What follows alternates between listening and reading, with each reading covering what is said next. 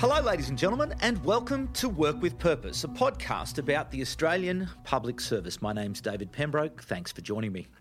I begin today's podcast by acknowledging the traditional custodians of the land on which we meet today, the Ngunnawal people, and pay my respects to their elders, past, present, and future, and acknowledge the ongoing contribution they make to the life of our city and this region. Today, Studio 19 is on the road once again, and we've made our way to number one national circuit in Barton here in Canberra, which is the home of the Department of Prime Minister and Cabinet. And today, an episode with a difference as we discuss the Australian Public Service, not just through the lens of COVID and its associated challenges and opportunities, but through the eyes and lived experience of a veteran and the eyes and lived experience of a beginner. Phil Gaetjens is the Secretary of the Department of Prime Minister and Cabinet and the leader of the Australian Public Service. A career public servant, Phil joined the APS as an assistant research officer with the Bureau of Transport Economics way back in 1977. Since then, in what has been a typically diverse and challenging career in public service, Phil has worked in a variety of roles in Canberra and South Australia, as well as serving overseas as the head of the APEC Policy Support Unit in Singapore. Phil has been the Chief of Staff to two former Treasurers, Peter Costello and Scott Morrison, and also served as the Secretary of the Treasury before being appointed to his current position as head of Prime Minister and Cabinet in September of last year. Away from his day job, Phil is also a life member of the Australian National University Sports Union for his contribution to the ANU Hockey Club. And I'm, I'm looking forward to talking to him about the role of sport and the way and the impacts it may have had on his leadership style. He joins me now. Phil, welcome to Work with Purpose. Thank you very much.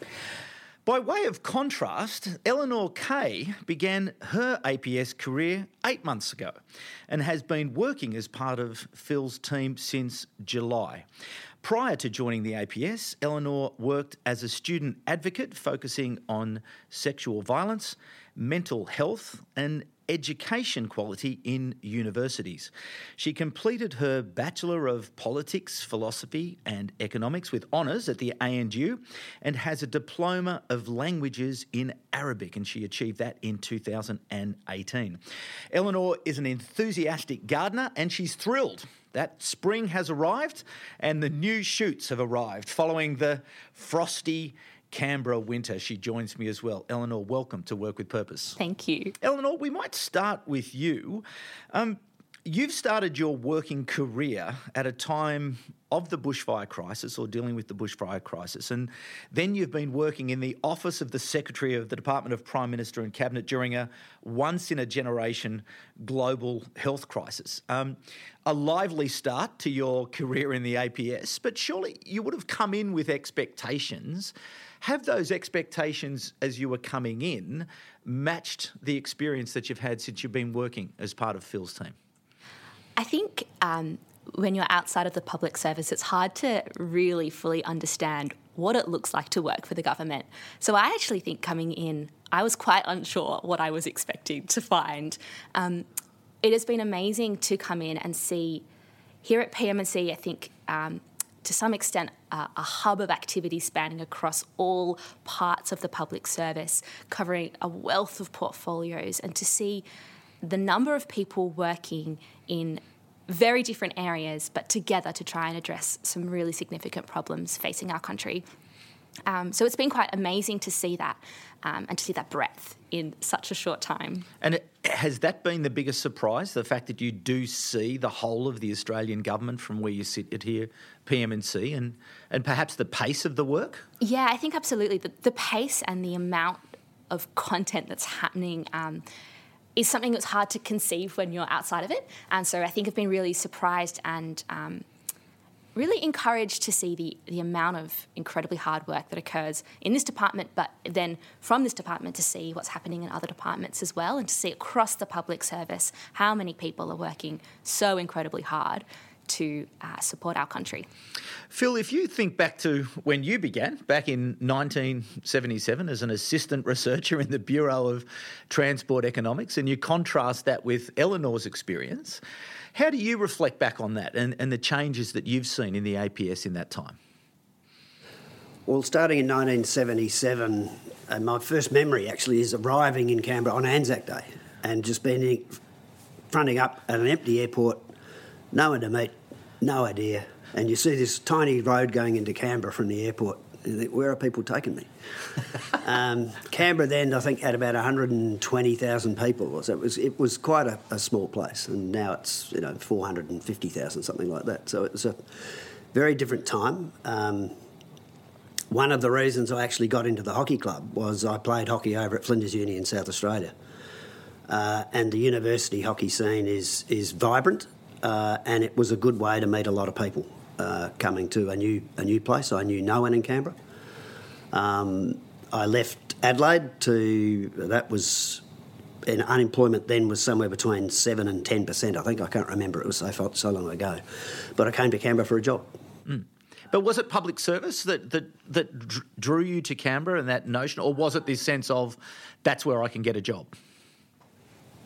Uh, that's where I can. So, job was first. Um, I did economics and then honours in geography at Flinders Uni, and for some reason, I just had in my mind that I was going to do something related to transport. Uh, so the Bureau of Transport Economics showed up. So it just seemed to be a, a good thing to do. I was I'm the only one who's left home uh, so I'm a bit of a, I don't know, adventurer in one respect, but whether you call coming to Canberra from Adelaide being adventurous, I don't know. but it was just to get away and do something that I thought I wanted to do. And what about your reflections back in those times and, and the way work was and, and, the work that you did and how you did the work? And you think about the way that you work today with technology, with the you know the numbers of people and the breadth of the challenge that you have at the moment? Well, work has changed incredibly. Um, again, early on in my career, one of the first things I learned, I think, was to be friendly with the head of the typing pool, uh, because then you got your work done quickly. Um, they don't exist anymore.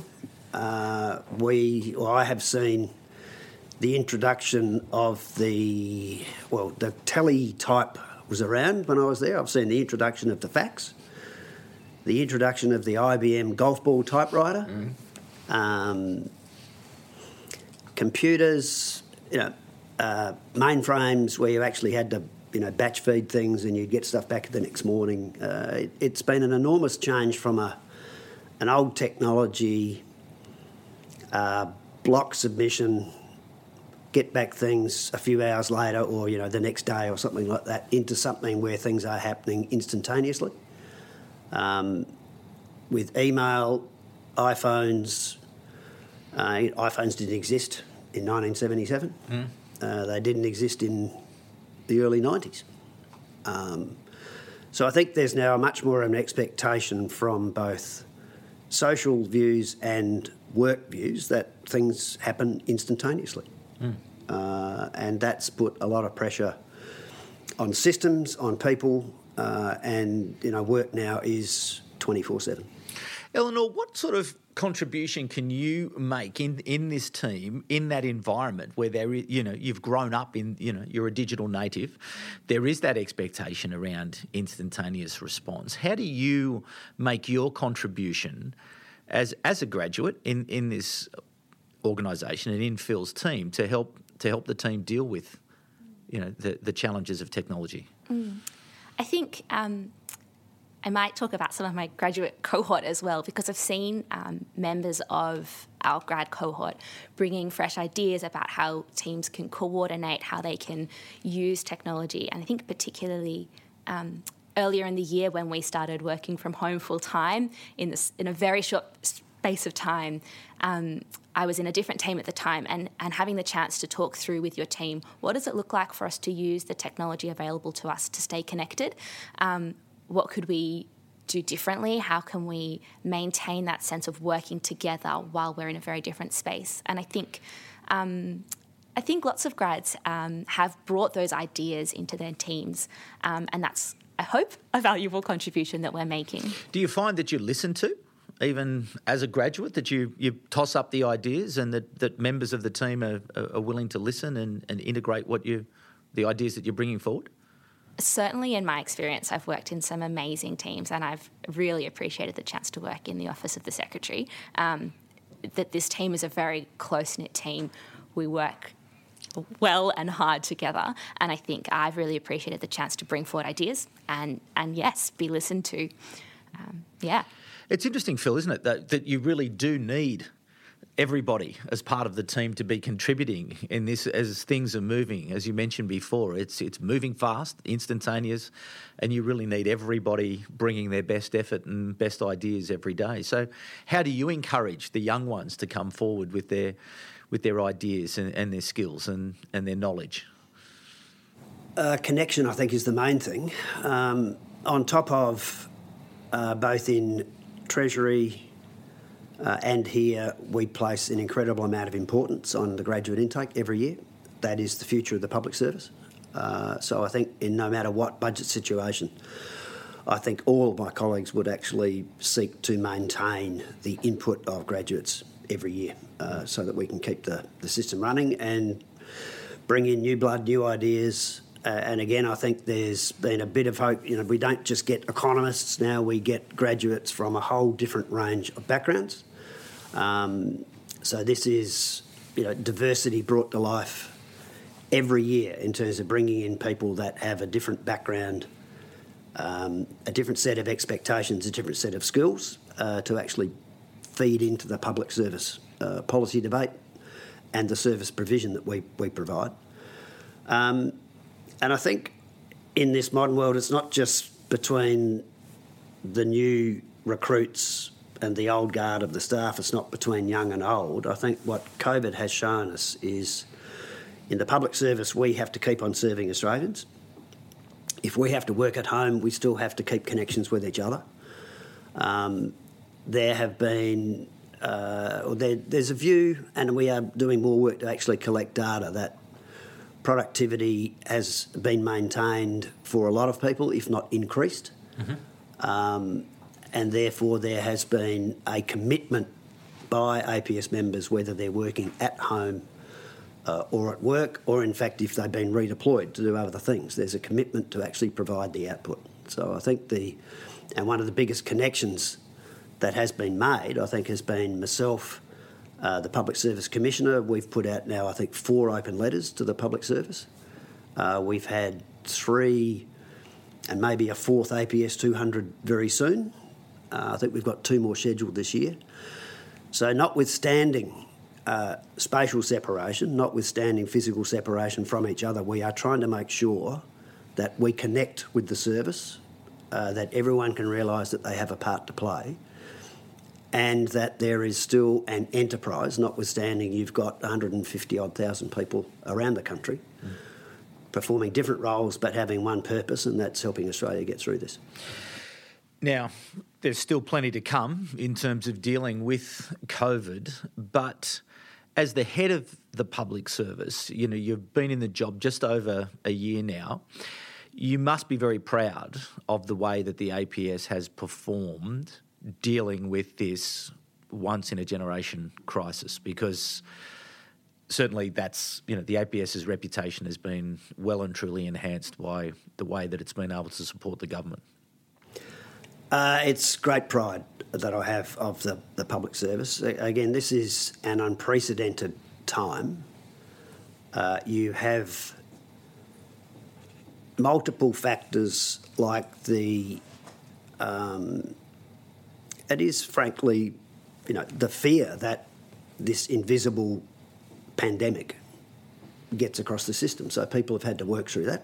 Uh, some cities uh, have been lucky to actually have a, a pretty, or a lack of cases. Uh, others have had more so. Uh, but people have kept on coming to work, said that whether you've had to stay at home or be at work, people have kept that purpose uh, of helping Australia get through this. Um, you then have the economic consequences of that issue, where through no fault of their own, businesses have had to shut. So this has been not if you like, a recession which is usually caused by a financial or an economic shock.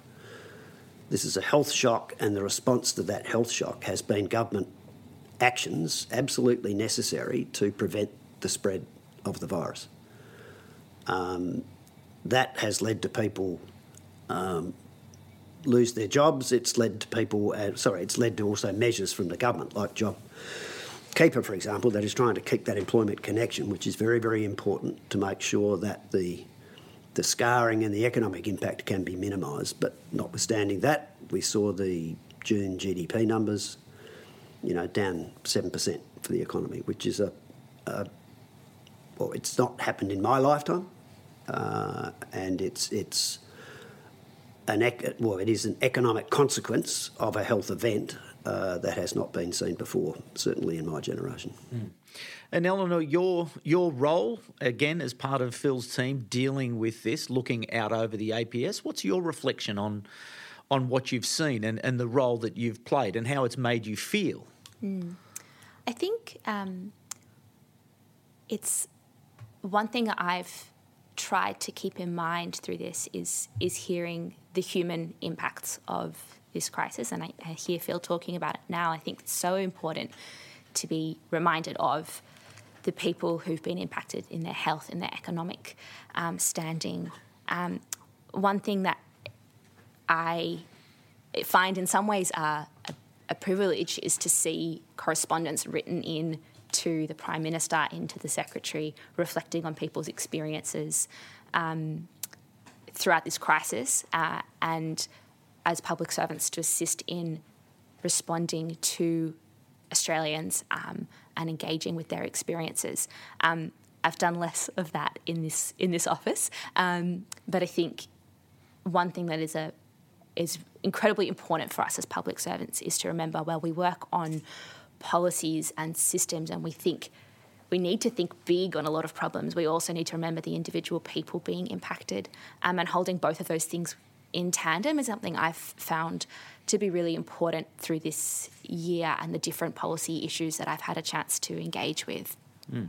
Phil, in your role as leader of, of the APS, um, you know, the Prime Minister made the the six guidepost speech up at Parliament House um, in, I think, August of, of last year. And he made the point that the APS needed to be flexible, technology enabled, citizen focused, open to outsiders, and diverse points of view from within and without. On that measure, how would you judge the, the you know the current performance of, of the APS? Uh, uh, is the APS living up to that aspiration of the Prime Minister?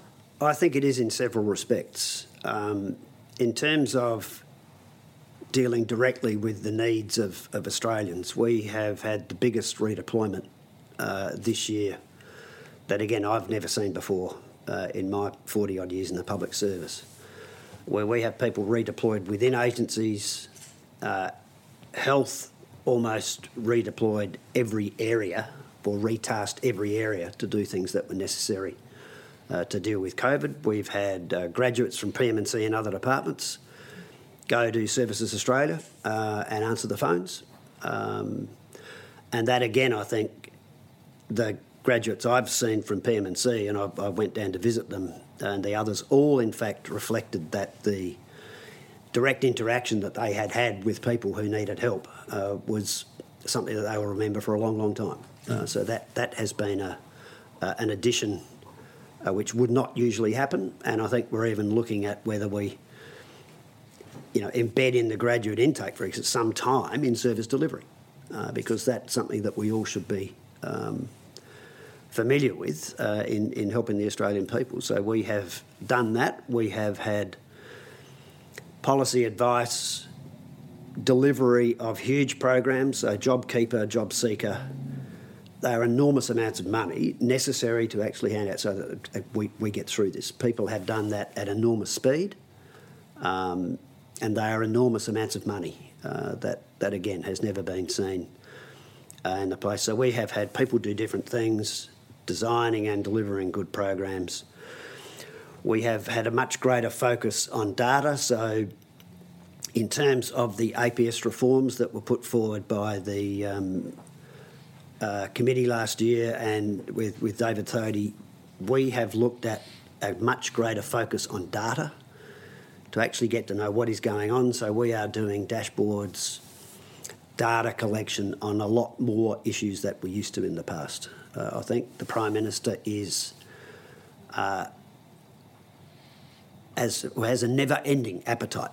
Uh, he's, he, he's not hungry. It's a never-ending appetite for data. Well, that was one of the that was one of the guideposts, wasn't it? Look Absolutely. scoreboard. Yes. You know, he wanted the score. He wants the scoreboard. Yep. So we are seeing that at at very uh, granular detail, uh, so that we get an idea of what is going on uh, with with cases around states, with what is happening, you know, across the economy, if you like, uh, from the the reaction and the response uh, to this. So, so I think the again the public sector I think has stood up across an enormous range of areas to keep things going. As I said, it, it is it is seismic, I think, tectonic, whatever you want to say, in terms of what has happened to change people's lives, and they're still doing work.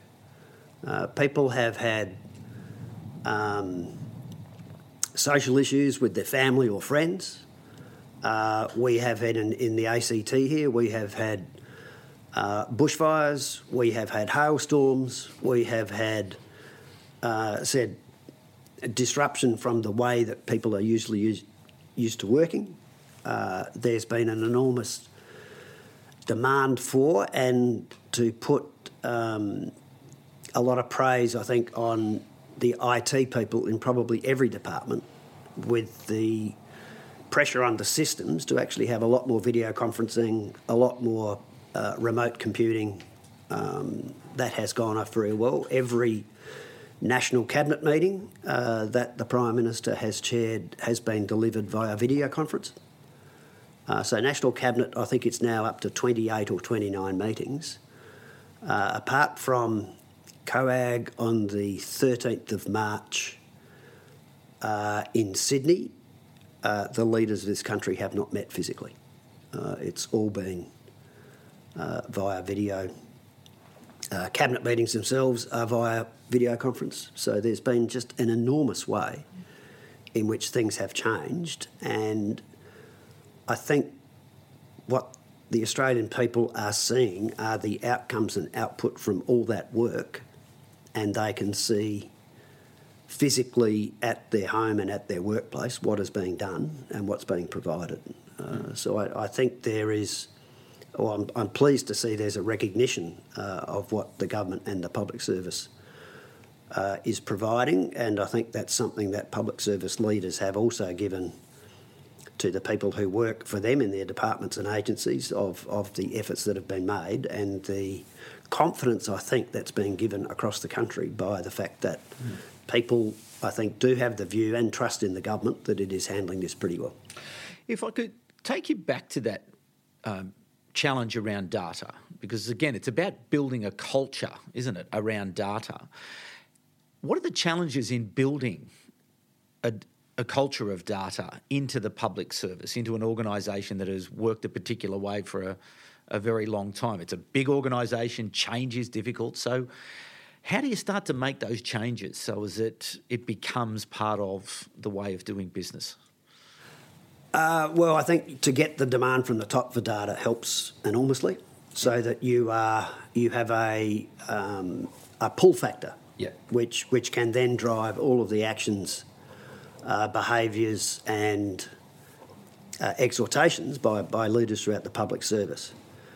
Uh, you then have, again, I think, a purpose. Uh, and where purpose comes more than usual, for example, the biosecurity laws, which gives the health minister the power to actually um, declare a pandemic and then do things that, that are enormous um, powers with respect to normal way of governing.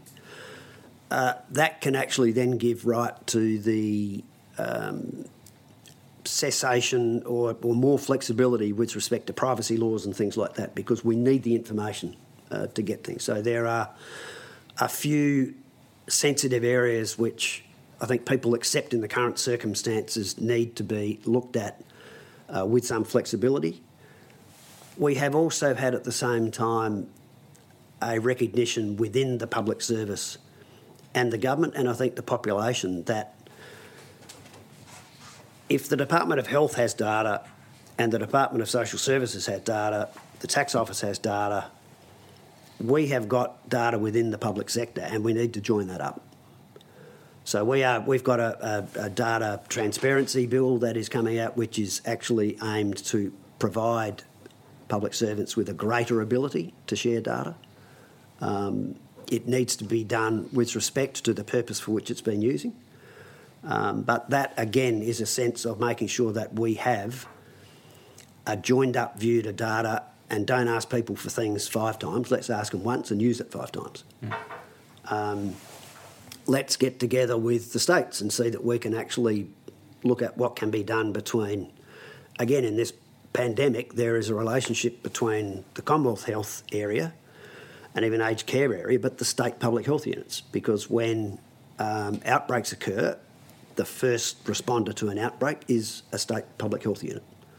So let's again try and join up what needs to be done to address the issue. The population of Australia does not differentiate between state and federal governments and who does what. They just want government to do something. Mm-hmm. So I think there's a lot, a, a lot greater expectation and understanding. I think for that to happen, we actually need to share data and use data very effectively.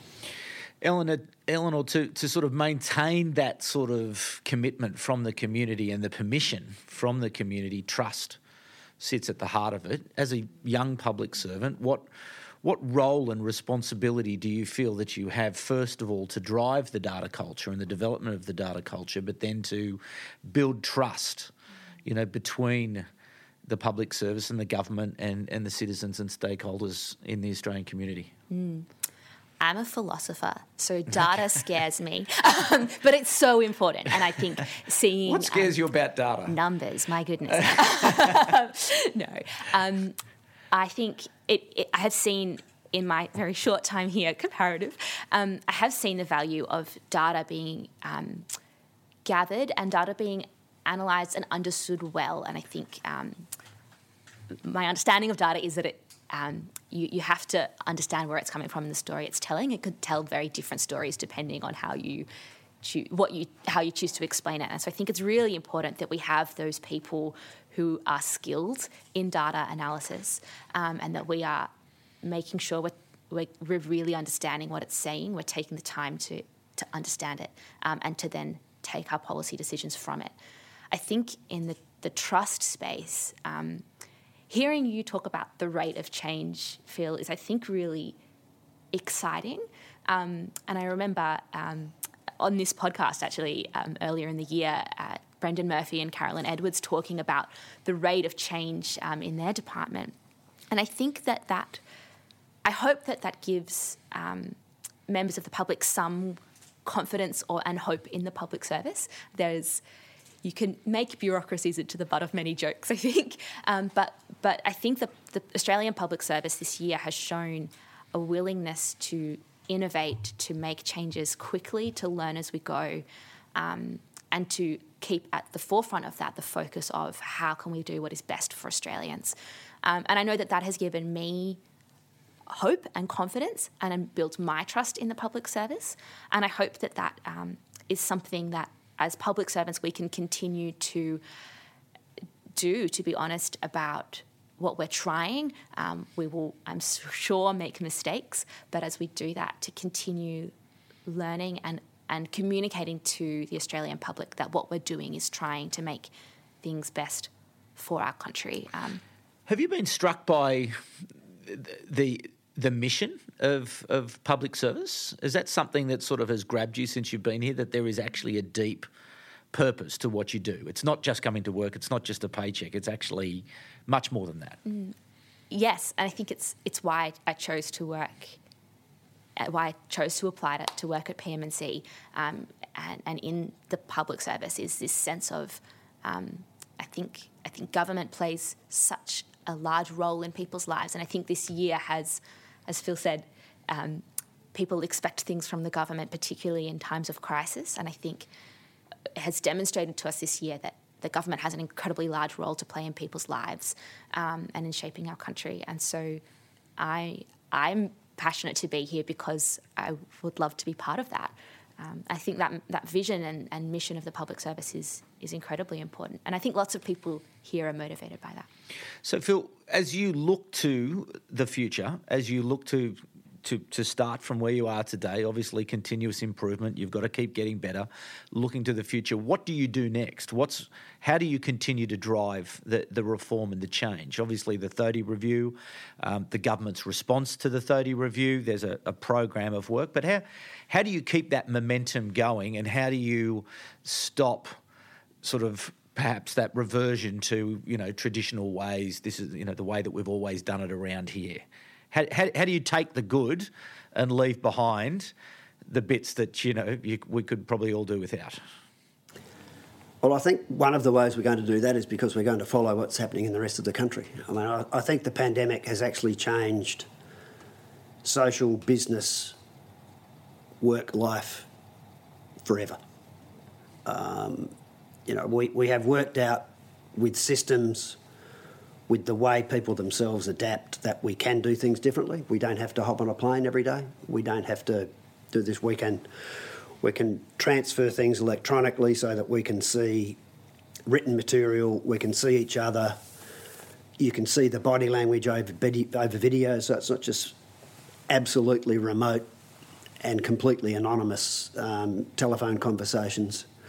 So I think there will be a, a quantum leap in terms of because everyone has had to do this. It's not just been one area or one section doing it. Everyone's had to do it, mm. and they will they will recall their own experiences, and I think they will be providing suggestions up, down, and across as to well, this worked. Why can't we keep doing it this mm. way? Is is there a role though for the APS to lead in Australia in, in this rather than sort of follow what may have ha- what may be happening elsewhere?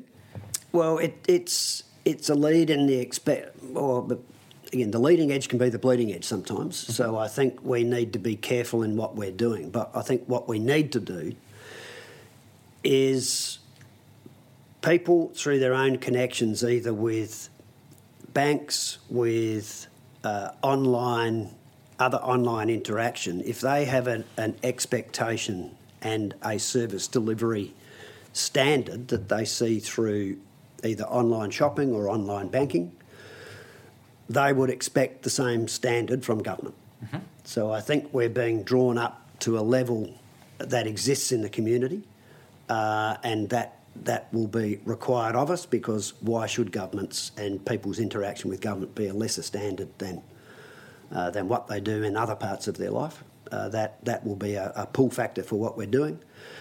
Uh, the push factor I think we're getting from government itself is to be more agile, be more nimble, and again, the speed at which things have been done for COVID, uh, and in fact in response to the bushfires, um, has also been again doing things much more quickly than previously, so that people could actually get assistance to when their houses burn down, or, or you know when they're uh, in lockup or you know, issues like that. So we are we are being asked to do things more quickly, which means getting data to analyse. So not data in terms of oh that's the outcome. It's getting data to actually help the analysis to anticipate mm. what's going to happen, and then draw policy and devise policy to um, handle what we think is going to happen. And then you can uh, can adapt, uh, as is happening with Job uh, Keeper actually. Mm.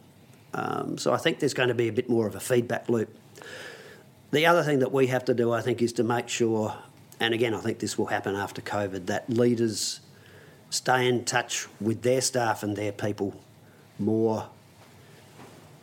Um, I don't more basically, mm. and, and that that means you know there should never be a gap in communications, and if there if there is evidence of a gap emerging, then I think it's up to leaders to fill that gap, not to wait until people so I think we need to have a meeting or something. We, we should take the initiative to actually look at what needs to be done to keep everyone motivated, to know that everyone is actually looking after their own well-being, because a, a well a, a workforce that looks after its own well-being is a productive workforce that will keep on going. So we, we just have to keep all these pulse checks, if you like. Um, so I, I, I just think the different way of doing things is setting another level, which will force momentum to keep on happening.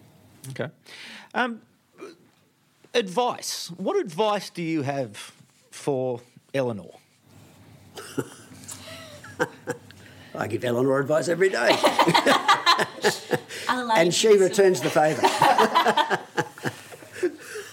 what would you say to her? Oh, look, the, the advice, and I've given this, I think, ever since I've been in this position. And in fact, one of the one area you missed out in my background, my first role as secretary was, in fact, in New South Wales Treasury. Okay. In between 2011 and 2015. Um, and that uh, helped me enormously because that was not only, well, that was a job that was my first job as secretary of a department. We had to repair budgets, we had to reboot the culture of the New South Wales Public Service. Right. Um, and that was an enormous benefit to me in terms of learning how to be a CEO or a secretary. To get to that position, and the advice to Eleanor in terms of how to get up, uh, my advice is based on my experience. Um, so I was willing to leave one city to go to another city to work. Um, I always, I think, followed a path of interesting jobs.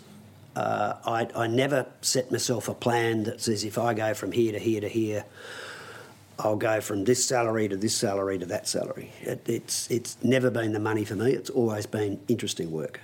Um, I have experienced working in the public service, federally, working in the public service in two states. Uh, as you noted before, working over in Singapore, so uh, a diplomat in a multilateral institution. Um, I've worked uh, as up on the hill as the chief of staff to two treasurers. All of that knowledge has provided me a breadth of experience that has been a solid platform, uh, which still helps me today. Um, so that that breadth of experience, understanding how the interaction works between the public service and government, understanding how ministers work, and, and, again, knowing that sometimes, no, you don't want to give this advice to this minister on this particular day because something else has happened. Um, and even as chief of staff, we, we realise ministers can be, I mean, again, they're, they're fathers or mothers. Uh, the current treasurer and the treasurer I work for with Peter Costello was deputy leader, so they've got those jobs to do as well. Um, so there's a multiplicity of roles, and the experience and breadth that I've got over time has actually helped me serve the multiplicity of my roles as chief chief policy advisor to the prime minister CEO of a department, sort of group CEO of a portfolio, and group CEO of the public service. Um, big job. So I can, well, it, it's a big job, but lots of people have done it before me, and lots of people will do it after me. Um, so I think all I can say is you might not have a plan going forward, and I have no trouble with that whatsoever because that I had never had a plan going forward. But being in this position now, I can look back and actually connect the dots and show to myself, yeah, well, I didn't have a rapid rise in my career. Um, again, I didn't follow money, I followed jobs, but going across all the different areas has provided that base that gives me the confidence to be able to do this job. And, and again, coming, getting this job, I knew three of my counterparts in the States because I'd already worked with them. So that that just helps, doesn't it? That that existing bunch of connections just helps immediately in coming uh, to a new job, and the fact that I, you know, I know what's important to the states. So I've worked for a small state, a big state. Yeah. Um, yeah. And you know, I, I I can't say, and in all honesty, I don't think anyone can say he loves every minute of it. But you know, as you grow older, most of the memories you keep are the good ones, and and every memory I've got is great. Eleanor, what feedback or advice do you have for uh, for Phil as as you sort of you know you head into the next part of the task that's in front of you because it's a it's a very very big job um, and no one knows where it's going to end up. But uh, yeah. I think um, hearing you talk Phil about um, leaders needing to lead in in filling those gaps in communication is is incredibly important. And I think as I look at the public service and, and I guess my thoughts on where the public service needs to go forward is is working within our teams to hear from everyone down from your grads all the way up um, and hearing how the departments can work internally and work with each other, but also making space to hear from the Australian public and making sure that we are um, understanding what what our country is saying. And I guess um, as we talk about change and as things will um, progress, and who knows what the next few weeks or months might even hold for us, I guess um, I'm sure we will make mistakes. Um, and I think as a public service, where we can be honest about that and continue to always strive to listen um, and to hear the feedback from internally, from externally, um, that will be the way that we are the strongest because we get the most brains together um, to address those problems and move forward. Uh, and I think so. I think it's encouraging to hear our leaders have that mindset of listening um, and and stepping into that gap. Um, Phil, um, perhaps the last word to you as the head of the APS. This is a, a podcast into the Australian Public Service. Um, what message do you have for the you know thousands of people who are listening each week? What message do you want to send to them as we look to the future? Well, I think the key message is to stay healthy and look after yourselves. Um, the second message is what, whatever you're doing, whether it's frontline service, policy advice, weather forecasting, uh, looking after emergency management, um, the people who work in DFAT that have brought a lot of people home. Uh, whatever you're doing in your role, associate that to the purpose of how are we helping the people of Australia. Um, look at the way you can do it and whether you, your ideas can actually make that way more uh, effective. Uh, this is not just about money, it's actually the, the quality of the service delivery to the, to the Australian people. Um, and can I say, lastly, just to go back to your early reference uh, to hockey, it's, it's not just what we do with, with work, I think. I mean, I grew up, so I was at uni at Flinders Uni played as a as a person who worked, but for the ANU Hockey Club, and in both of those organisations, uh, I was quite often the captain of a team, sometimes coach, uh, and and in the sports union at both Flinders Uni and ANU, and that's the first time I think you actually learn of how do you actually wrangle 20, 30, 100 odd people, or or an ANU sports union that has multiple sports uh, and I was I was treasurer of the ANU Sports Union. That the the things you learn at an early stage in life when you're just dealing with other people uh, is a very important contributor to your work life uh, because you're understanding then. And again, you might not even know it, but it's negotiation, it's stakeholder management, it's relationship skills.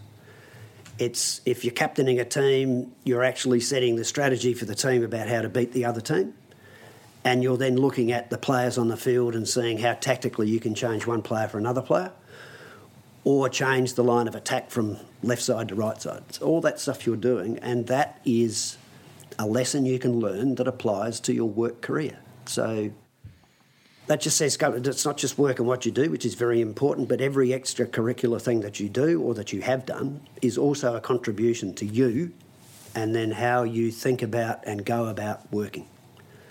Uh, so it's not, not all about work, it's what you do for your life skills. Yeah, so it's, again, not just policy skills, it's life skills, soft skills, because they're the things that are most important, I think, to make you to become a good leader. Wonderful advice. Phil Gaetjens, thank you for your service, and Eleanor Kay, thank you for your service, and thank you for coming on Work with Purpose.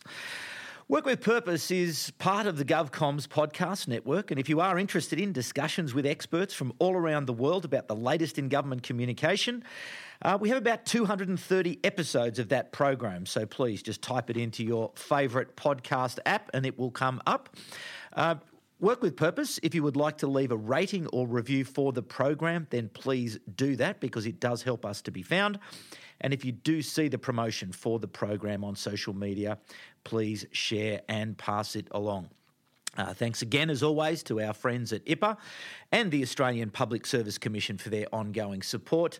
This program would not happen without the team here and also back at the Content Group office. So thanks to everyone who puts in so much work every week to bring this to you. But another great conversation today here on Work with Purpose. That's it for now. We'll be back at the same time next week, but for the moment, it's bye for now. Work with Purpose is a production of Content Group in partnership with the Institute of Public Administration Australia and with the support of the Australian Public Service Commission.